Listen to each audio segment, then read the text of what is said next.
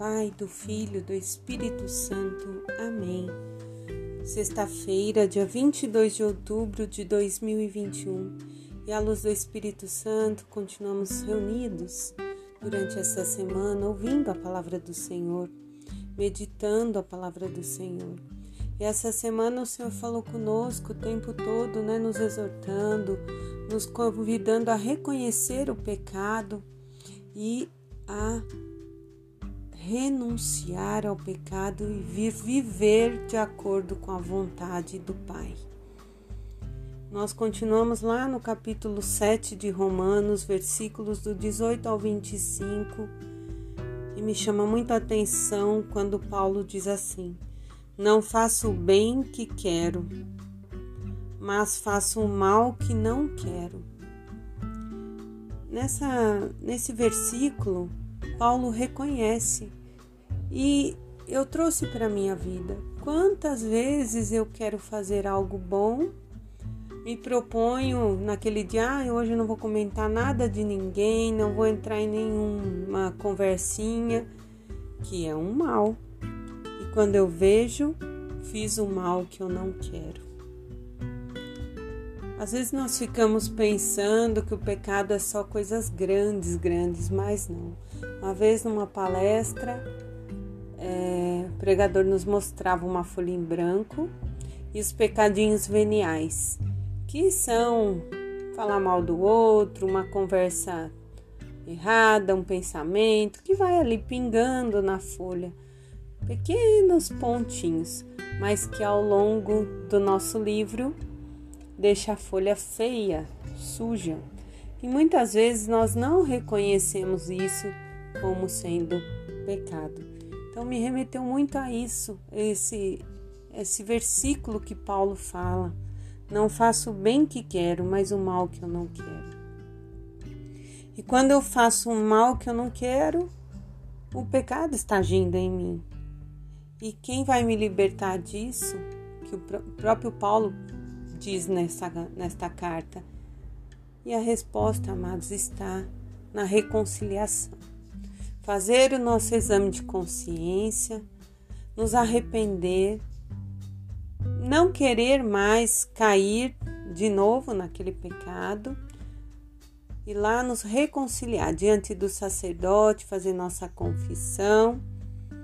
E aí sim, é uma luta, todos os dias é uma luta procurar viver de acordo com a ação do Espírito Santo, renunciando à nossa fraqueza. O Salmo 118 vem dizendo o salmista: Ensina-me, Senhor, a fazer a vossa vontade. Por mim eu não consigo. Mas Jesus quer nos ensinar. Ele nos deu vários santos, é, a própria mãe dele, né, aos pés da cruz, para que a gente olhe para a vida deles e tenha como exemplo que é possível. Os, é, tirando a Virgem Maria que não teve pecado, os santos foram pecadores, mas foram pecadores que foram renunciando, renunciando e conseguiram a coroa da glória.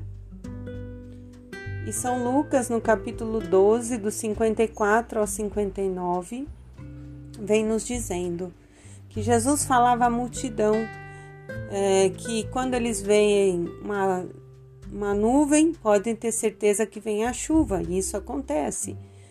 Quando vem um vento do sul, vai fazer calor, e isso acontece. E aí ele fala: Mas vocês não reconhecem, não sabem discernir o que vem do céu? E aí ele fala assim: se vocês não mudarem, vocês vão caminhar errado, vão no momento do juízo serão condenados. E eu te digo, de lá não sairás até pagar o último centavo. Nesse dizer de Jesus, ele vem nos falando que, no geral, nós somos prudentes, precavidos de tudo deste mundo, deste tempo. Sabemos interpretar circunstâncias, tomar decisões, mas temos de ter a mesma esperteza com relação às coisas de Deus, saber interpretar as mensagens que continuamente chegam até nós. E o Senhor fala conosco em nosso coração, por meio de acontecimentos, através de outras pessoas que nos aconselham. Ele se faz de várias formas. Então, peçamos hoje a intercessão de um grande santo, São João Paulo II, um santo da nossa atualidade, foi papa, né?